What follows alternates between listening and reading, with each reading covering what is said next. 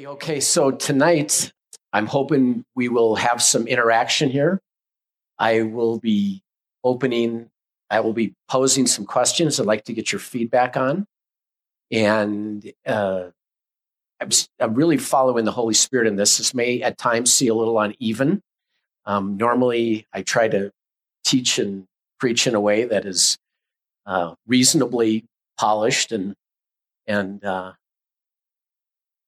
professional, but I don't know if that's going to be the case tonight. But that's okay because we've got some important things to to get into, and and I really do want to to interact here with you and get get your input. Um, how many people can think of something that they believed five years ago, ten years ago, thirty years ago about the kingdom of God that they don't believe now, and may, maybe even believe completely different? Pretty much everyone, right? But do you remember how? And maybe the, this was the case with you, maybe it wasn't, but for some of us, what we believed back then, we were pretty adamant about, right? I mean, we would have, it was a hill we would have died on in terms of the theology of it or something. But then over the course of time, God, in his mercy, in his grace, brought revelation, brought people into our lives, and we learned and we grew and we started seeing things differently. And, and it was a wonderful thing, right? Well, um, there may be a little bit, at least, especially toward the end of, of tonight's teaching where we get into some things that might be a little challenging to to hear or to process or think about. But I I'm just bringing this up now and because I want to remind you that we don't have to be afraid to question things. We don't have to be afraid. You know, God is a big God. He can handle our questions.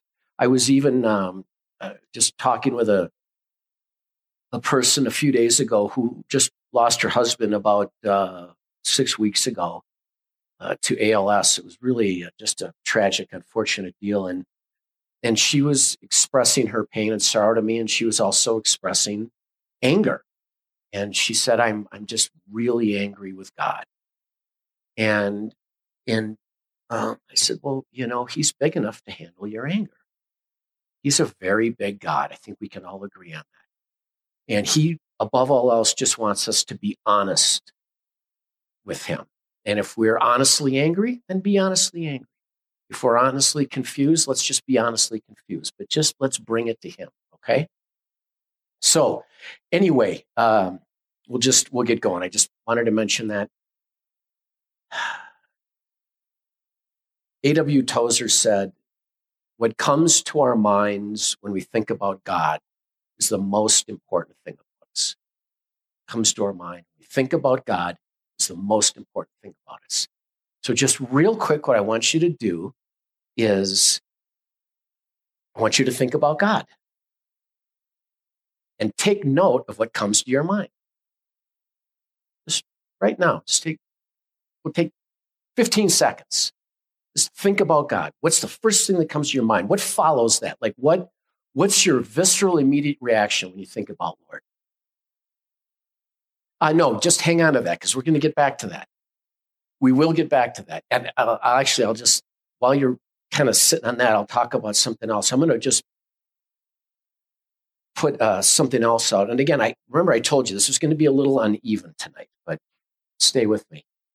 Uh, Mark Twain, here we go with another quote. Mark Twain said, The two most important days in your life are the day you are born and the day you find out why the day you are born and the day you find out why.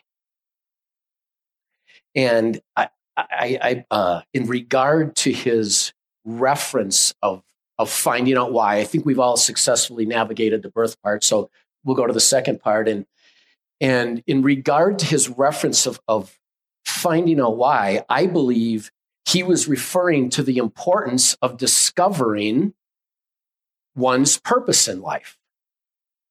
You know, there is a sense of identity, of well being that comes when a person connects their interests or their giftings or their passions with an environment or an occupation or a relationship that, that nurtures and rewards those things. Okay? But I'm viewing the question of why we were born from a far more existential perspective.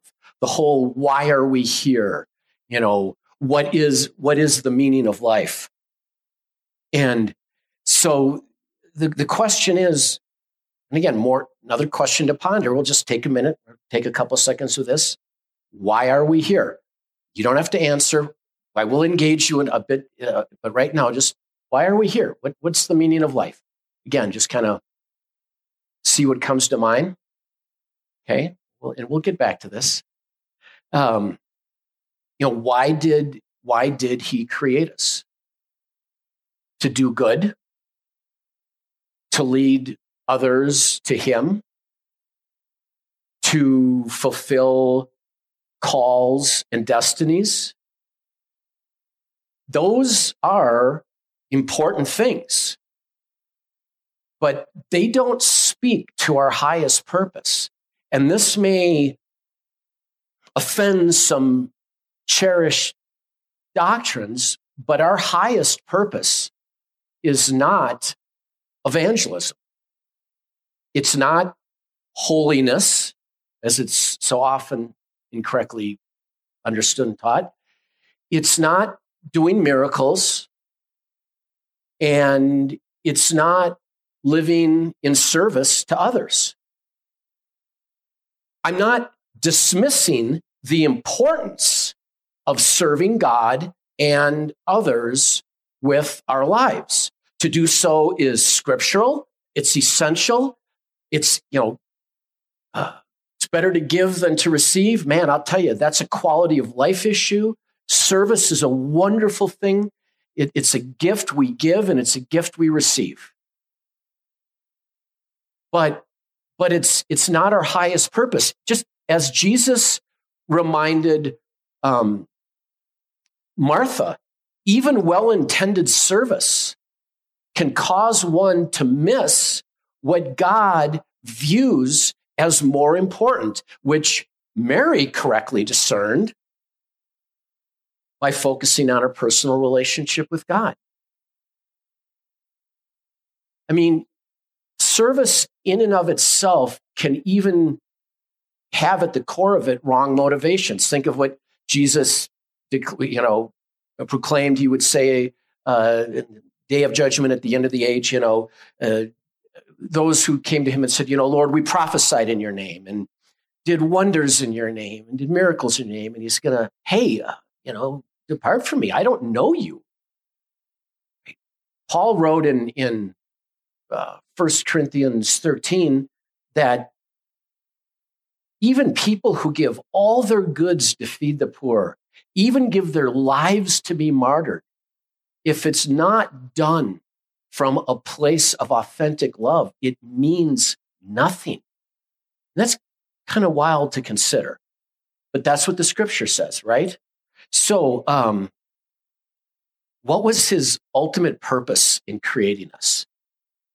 Absolutely. And I'm talking about his purpose for creating us, not a reason for creating us, not just for this life or this temporary life, but for all eternity. And the reasons, and people also get hung up on this, but the reason for his creation of us in this life and also for all eternity is exactly the same. Stay with me. At the beginning of John 17, Jesus is speaking to the Father. It's right before he's going to the cross right?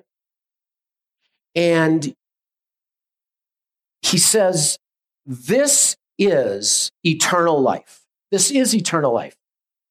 And this is the only time he says in scripture that was recorded, this is eternal life. In our parlance, in our modern vernacular, we'd probably paraphrase that as this is the meaning of life. But he said, this is eternal life. He said, this is eternal life, that they may know you, the only true God, and Jesus Christ, whom you have sent. This is the meaning of life. They may know you, the only true God, and me, Jesus, whom you have sent. One sentence, one truth, just period, full stop. said, This is the meaning of life. That word know, to know in that verse is the Greek word ginosko. And it's the same word Jesus used in John 10, 14, and 15 when he said, I know my own, and my own know me, even as the Father knows me, and I know the Father. For me, that is one of the most challenging scriptures in the Bible. The reality of what he's saying there, what he's calling us to in that scripture, the implications are simply beyond anything our natural minds can understand. I know my own, and my own know me, even as the Father knows me, and I know the Father. Okay.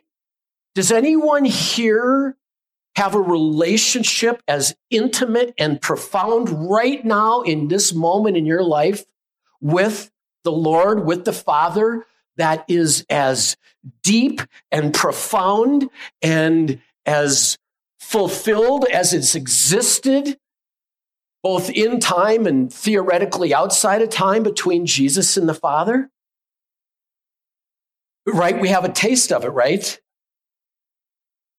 But this is what Jesus is saying. He's saying that we were created to know Him and know the Father with the same knowledge, intimacy, and love that exists between them. This is what the scripture says. I'm not making this up. This is what the scripture says. I'm just the guy reporting this here tonight. I'm, I'm the reporter. Okay? He said, This is the meaning of life.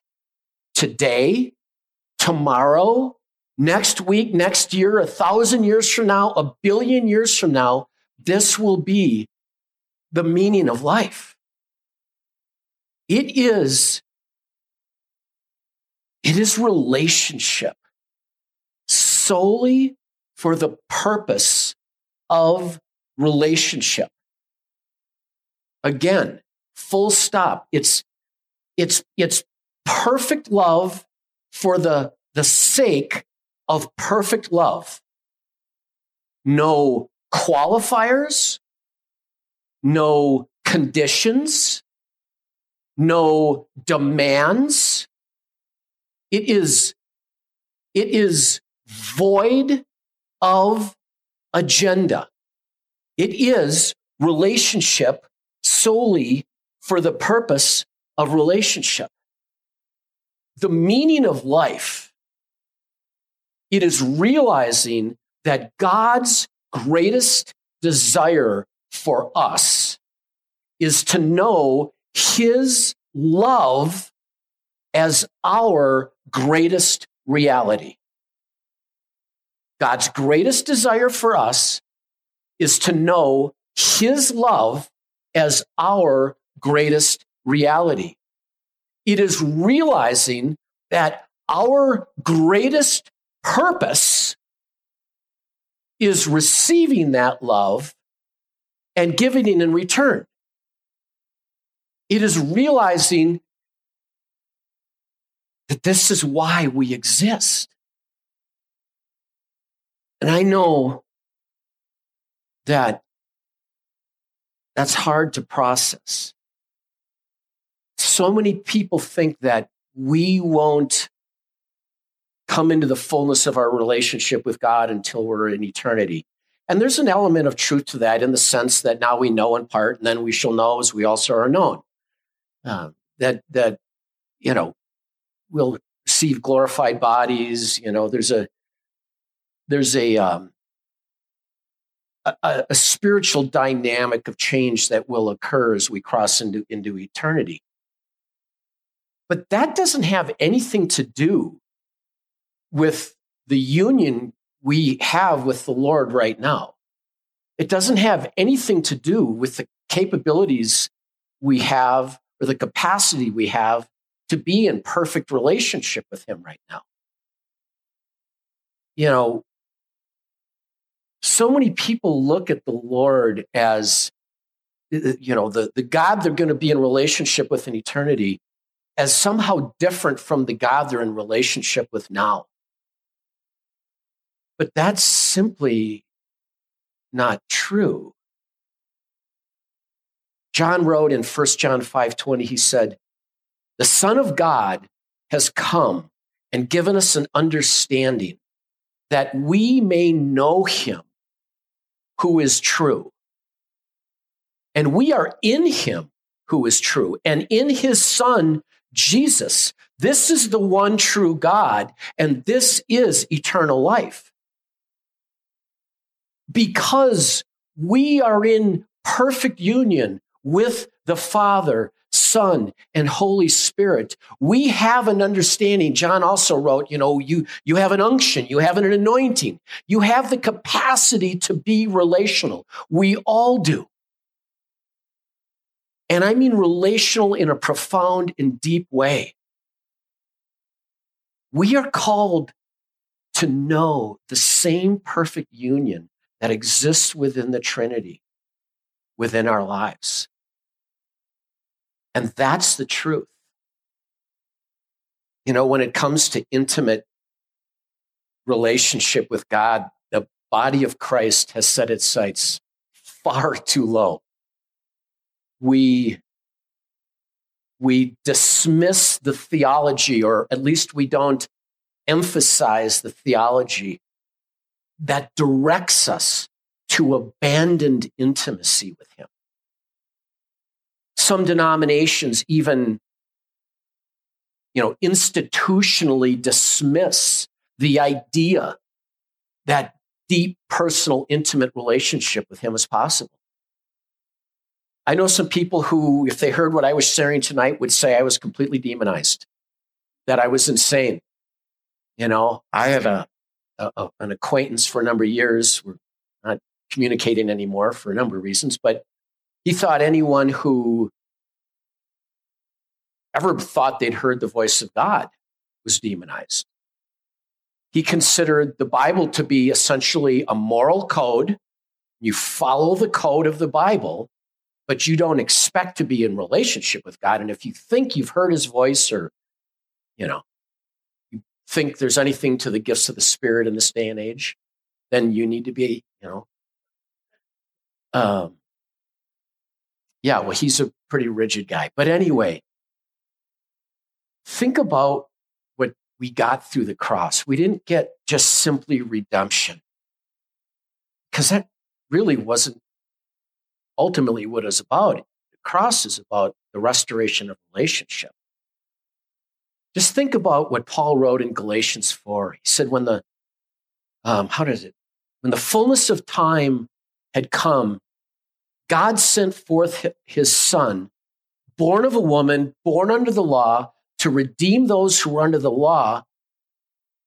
Um, and he said, and because you are, he has sent forth the son, and, and he has sent forth, because that, he has sent forth the spirit of his son into your hearts, whereby we cry, Abba, Father. So we have the literal spirit of the Son of Jesus imparted within us. Who is the only perfect child who's ever existed? And who's the only perfect father who's ever existed? And we have that spirit of Jesus, that spirit of sonship. And that sounds gender specific, but it's really not. It's just childness we have the perfect spirit of the son, of being a daughter. We can, we have the capacity to be relational by the Spirit of God with the Father with the same perfection, the same, uh, the same life force, the, the, the same, the, the very thing that activates us being created in the image of God is, is what is alive in us and is what, you know, people are, they can't even get past the fact they're, that they're righteous in God. You know, you got people who still get hung up on, I'm just a sinner hanging on every day by the grace of God.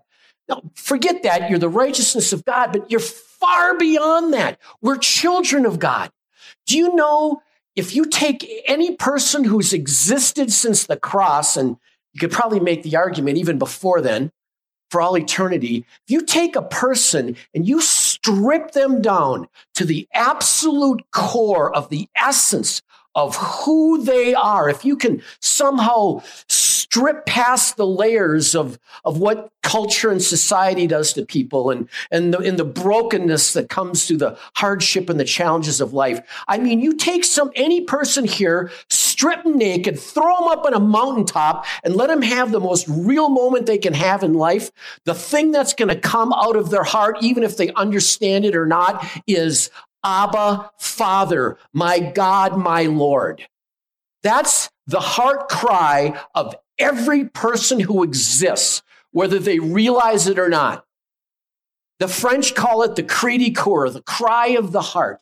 It's, it's the most visceral, internalized, tied to the core and foundation of who we are expression of existence. And it's within all of us. And it wouldn't be there if it wasn't placed there first as children created in his image, but then through the cross and by the power of the Holy Spirit and the indwelling of Christ, the Holy Spirit activating and releasing and giving us our identity as children of God. This is who we are. And this is the meaning of life. It really, truly is. And I, I want to, I still got to get to my main point. Um, okay. Um, at the end of John 17, Jesus said, I have declared, again, speaking to the Father, he said, I have declared to them your name and will declare it that the love with which you loved me may be in them and I in them. And if you think of that in tandem with what Paul wrote in Ephesians 3, he said, you know, uh, he, was, he, was, praying, it said Ephesians prayer, uh, kind of that Pauline prayer at the end of Ephesians. Uh, and he said, I pray that Christ would dwell in your hearts by faith, that you, being rooted and grounded in love, would comprehend with all the saints what is the width and length and depth and height of the love of Christ, which surpasses all understanding. What is greater or bigger than that? And, and what, what really disturbs me about the truth of this and how it's either understood or not understood or emphasized or not emphasized in the Western church. It, it's found in not just in the fact it's not taught that much or, or we take ownership of it, but we, we almost shy from it. It's, it's, it's like too much for us to grasp, so we, we go on to a different subject. Think about how the church, think about like in the Western church and different denominations, how they instruct people who have just had a salvation experience. They've just come to the Lord. You know, there's an altar call, right? Person comes forward, they pray the prayer of salvation. And now at many churches, you know, it's, well, now you follow this person over here. We're going to take you into this room. We're going to pray with you. We've got some literature for you. It's all fine and good. I'm not, you know, I'm, that's not a, not being harshly dismissive or anything. It's well intended. But, but think about like what, or think about even in your life, what you were told when you accepted the Lord. You know, when I came, I was saved as a kid, backslid, ran like a wild child till my late 20s, got back, you know, came in a relationship, active relationship with the Lord. One night, um, I was going to this church, this uh, charismatic church, got completely lit up in the Holy Spirit, didn't know what was going on. I still didn't know anything of, you know, what little I knew was wrong. But anyway, I went into the bookstore and I was all just blasted in the Holy Spirit. And I bought a Bible and I said, I, I am just a new Christian. I need to, you know, what do I do? Where do I start? And they said, well, because this was a word of faith church and I love word of faith. I, is not a, just, this is an example.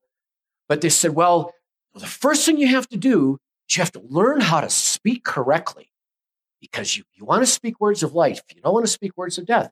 So I got a Bible and I got Charles Capps' Faith and Confession.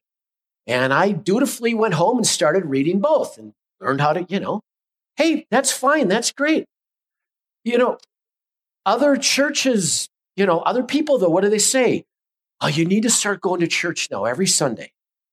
Or they'll tell you, well, go home and read the read the Gospel of John, or join a men's group, or join a women's group, or what is that, BSF? Isn't there like a bio? Yeah, be yeah, you need to join BSF, or you need, you know, if you're like Christian, you know, if you're part of Missionary Alliance, now you need, you're saved, but now you need to learn how to lead others to the Lord. You need to take a mission trip. You need this, you need that, right? You need to learn how to pray. You should be doing a devotional every morning. Okay, so go buy a devotional. Da da da. What we tell people all these different things, right? This is what you need to do. When is the last time we told someone who just opened up their heart to the Lord, now this is the most important thing? Go find out how much you are loved. When have we ever said that? I've never said that well, I've started in the last few years, like when I'm doing street ministry or something, but, but I mean, why isn't that the first thing we tell people? Go find out how much you are loved because that's why you exist. Build your study, build your growth, build your maturity, build it all around that you know, John G. Lake was funny. You know how he did most of his training at John G. Lake at the healing rooms, you know, uh, up in Spokane in the beginning of the 20th century. So people would come to him and they'd want to, you know, be a healing technician is what they called then. And he'd say, "Oh, great, okay," and he would uh, he'd say, "Come in," and he'd he'd connect them with a sick person. He'd say, "Okay," say, "Don't come back until this person's healed." That was their training. Don't come back until this person's healed. Well, that'll separate the wheat from the chaff. Kind of bold. I maybe would have gone a little different direction, but the point is, we should be telling people don't stop pursuing the reality of what it means to be a loved child of God until it is the foundation of your life. And you don't have to go away and only come back when you've learned it. We'll be here with you every step of the way. That's what we should be emphasizing because that's where life is and that's where identity is. And that's who we are at the core of our being. And that's why the church is so broken and screwed up, and why the church is so powerless, and why we have so many issues, and why millennials and Gen Zs and everyone following are falling away from the church um, like they're running from the plague. Because people in this culture and society have gotten to the point where if it's not authentically real, they just simply aren't going to put any time into it. And until the church starts preaching the early church truth of childness and perfect love and identity found in that, we're just going to continue to, to be to lose relevance with, with a lot of people in society. But it doesn't have to be that way. This is God's greatest desire for us.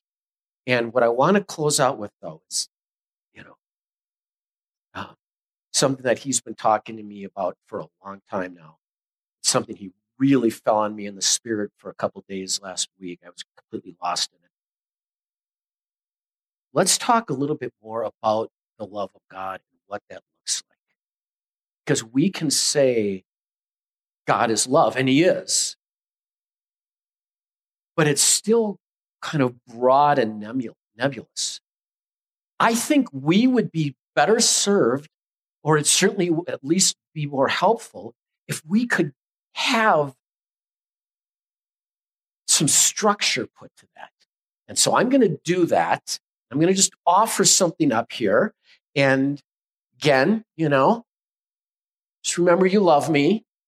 And, you know, we're just, I'm just exploring along with you. But um, actually, let me do it this way. We know love comes from God, and we know it's profound. But what is the greatest revelation of God's love? What is the greatest example of God's love? And not just as it's directed toward us, but as it's existed uh, infinitely, because He is eternal, as it's existed eternally. And I will say this, just, just think about that for a moment. And I'm also going to say that I think my answer to that is it also ties in to what I consider to be the most beautiful and amazing thing that exists in the cosmos, that's existed for all time, and that will exist for all time. So I hope I piqued your curiosity and I hope I got you thinking. What is the most amazing thing that exists? And it existed before we were even. I submit, I submit, most beautiful and glorious thing that has ever existed and will ever continue to exist is the perfect, loving relationship found between the Father, Jesus, and the Holy Spirit.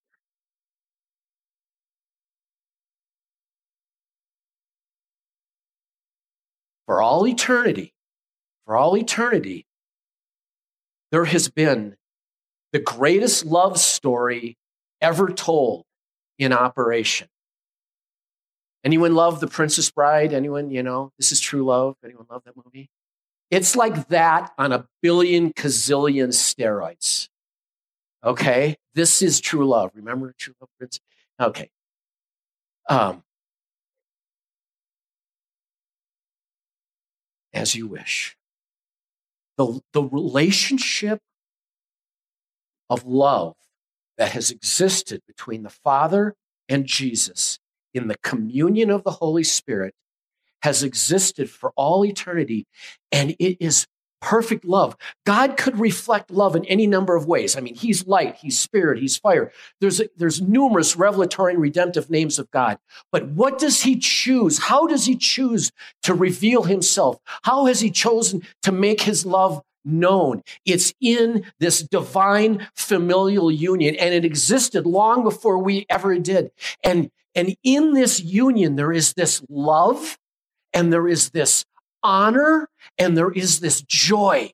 And the, the, the Greek word that, that, used the early church called it perichoresis, and it means a circle dance. It's the imageries of the Father and the Son and Jesus, like literally dancing in a circle, just in absolute raptured love and joy. In the perfection of that which is the Godhead, the Trinity. And it was from that perfect love, perfect honor, perfect joy that the Father and Jesus and the Holy Spirit said, We want to give this up. Let's create in our image. C.S. Lewis said, God, who needs nothing, loves into existence holy, superfluous creatures in order that he may love and perfect them. Not just love, he said, but perfect them. Why does, why does C.S. Lewis say perfect them? Because the more we're perfected, the more we're matured, the more reality we can, uh, is, we have, the more reality we can live in, the more love we can know. So we we the idea of you, Ronnie, Nancy, all of us were birthed in the heart and the mind of God from this place of perfect love, family love. We will live forever in a, in a, in a near countless family of people, right? For eternity. But we will also forever have the undivided love and attention of the Father, Son, and Holy Spirit as if there is only one of us. Augustine said, God loves all of us as, is, as if there were only one of us. Right now, right now, right now, in this room in Green Mountain Falls, the entire focus of the Father, Jesus, and the Holy Spirit is directed on our sister right here. She has the full, undivided attention. God can do this because He's God. We all live with the full, undivided attention of the Godhead 24 7. And the filter and the prism through which he is viewing us in totality 24 7 is that same prism of perfect love that exists within the Trinity itself. We couldn't be closer to God. We couldn't be more loved. So don't just think about God as love. Put some imagery to that. Make it personal to you. See yourself enveloped in that perichoresis. You know, he's big enough to continue the familial love fest, even as he deals with the madness of the world. Do you think the craziness of the world like not like stops the Father and Jesus from relationship? Do you think that they're like somehow diminished by the fact that our political system is broken? Or that, you know, China's trying to take over the world? I mean, do you really think that that's a big stressor for them? You think that interferes with what they've been celebrating for time immemorial? So, I said at the beginning, I said, you know, I, quoted A.W. Tozer what comes to our mind when we think about God is the most important thing about us. Think about what you thought about when I first said that, beginning of the teaching, and then think about him now. And I hope maybe to some degree you're even thinking a little different now than you did then. I hope at least to some degree when you're thinking when you think of him you think of him as your perfect loving father and you think of yourself as his perfectly loved child and maybe even in the days ahead you'll think of yourself in the context of this perfect love that has always existed within the Trinity. Know, Trinitarian theology is something I didn't even understand or even begin to study until probably three, four years ago. But as I did and began to learn that this was how the early church and the patriarchs and the desert fathers, a lot of the even to this day, even the Eastern Orthodox, they always understood God this way. This, this was this was just, this was, this was Christianity 101. Yeah, you know, evangelism, great. Helping out others, fantastic. Man, you know, you know, showing people the heart of the Father. It's really important. Let's get first things first. Let your mind expand. Let your spirit soar. Ask God, is Paul crazy? Or really, is it your greatest desire? It's like my highest purpose to know your love as my greatest reality.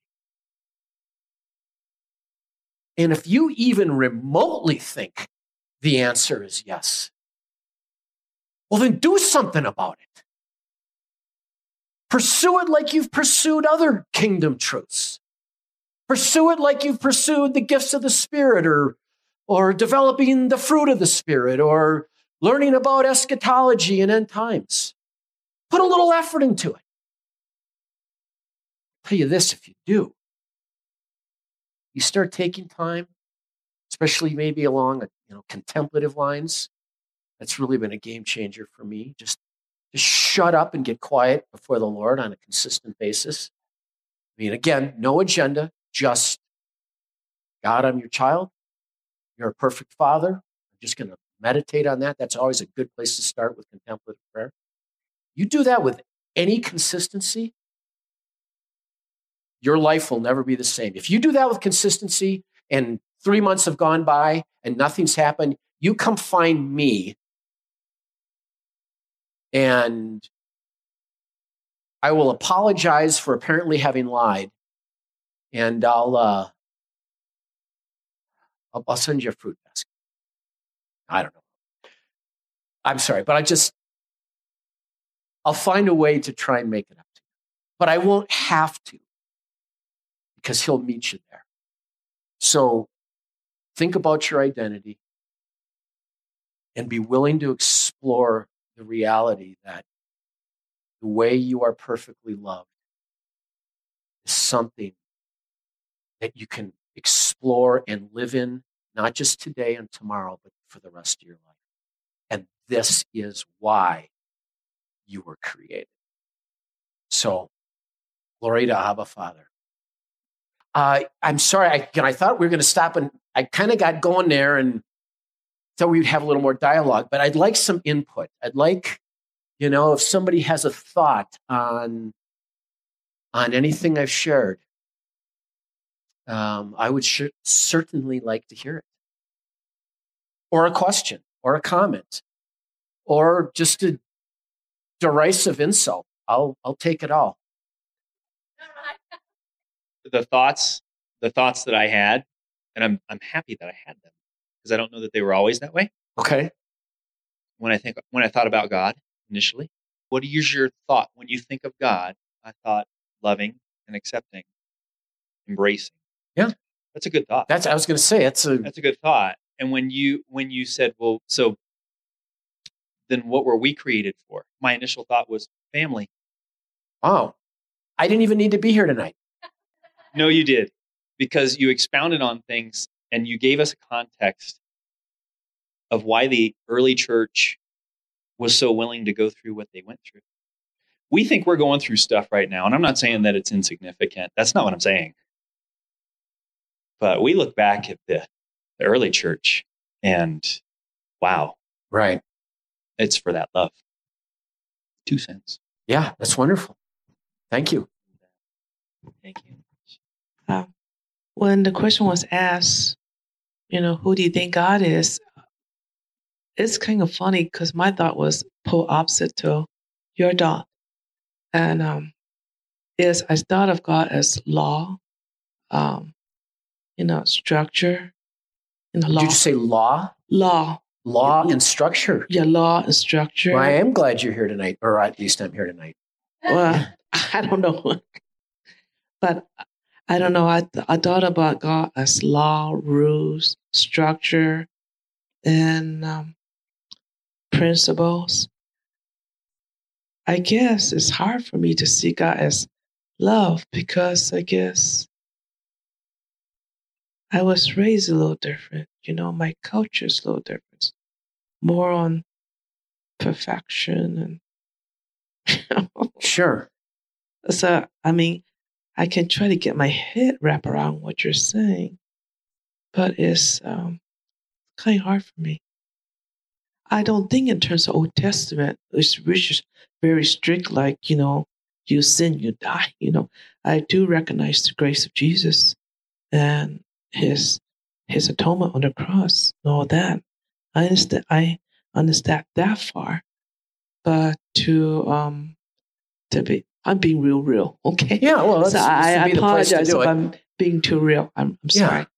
But I, I don't see myself as a I don't feel myself as a, a child that's loved. It's kind of like I think that's wrong, but I feel that I have to work for love. I, and I'm being real, real right now. Yeah, yeah. No, I, I, I felt that way. I felt I have to. I understand. Earn love. You know, love, love is not freely given, and I guess most people unconsciously may serve others or be evangelists because they want to show either number one, they want to show that they love God, or they want to earn love from God. Says, "Attaboy, good job." You know what I mean? Yeah. It's, it's none of, and I'm sorry, I'm being real, real.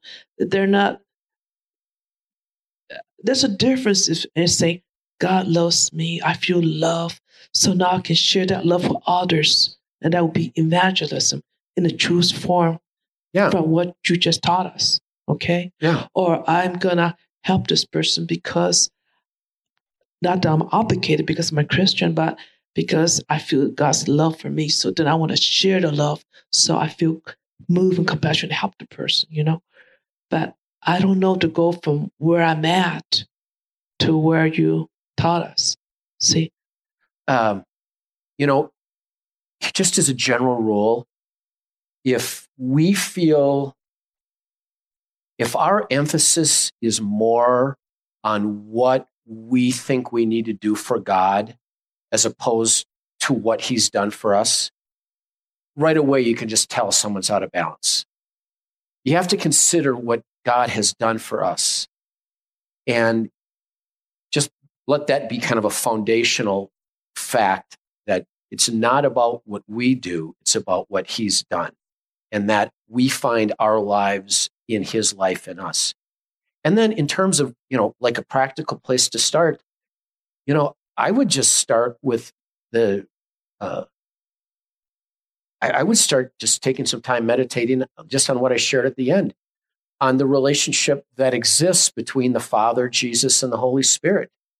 And, uh, and just remind yourself that in, from that perfect relationship of love, you were born, you were birthed, you were imagined, you were and you were invited into that. And you know you're gonna it's gonna take some time. You have to kind of renew your mind to this and your spirit's gonna have to come out of dormancy in this area and cry out to the lord. But but it's you know it's it's just a simple step one step at a time right? Well thank you for opening your heart and i appreciate you all coming i'll just close with a word of prayer if you don't mind can i hand you that so it'll start feeding back. Um, oh, Lord. Okay, just, I'm sorry, one more thing really quick. I just want you to imagine this. Just imagine we're in eternity now. We're on the other side of this life, right? Do we, do, do any of us struggle imagining the perfection of love that we are in? Uh, do any of us, um, you know, do we feel any insecurity? Do we, you know, we worried about having food on the table or bills paid? I mean, what is what is the the sense of who we are in eternity, right? It's it's it's family. It's we are above all else. Hey, the you know streets of gold are great, angels are great, you know, million choir worship, whatever. But it's all going to come back to family. All comes back to family. So just see that now in your heart and in your mind's eye and bring that into your reality right here. Live this now. We have this now. This comes from our perfect union with Him now, our perfect relationship with Him now. So, Father, that's what we pray. We just, Lord, I just ask that, that you would grow our capacity not to obtain, because it's not about that, but to discover more and more of what you've already placed inside of us. Not just yourself, but the reality, that spirit of, of your son crying out in our hearts.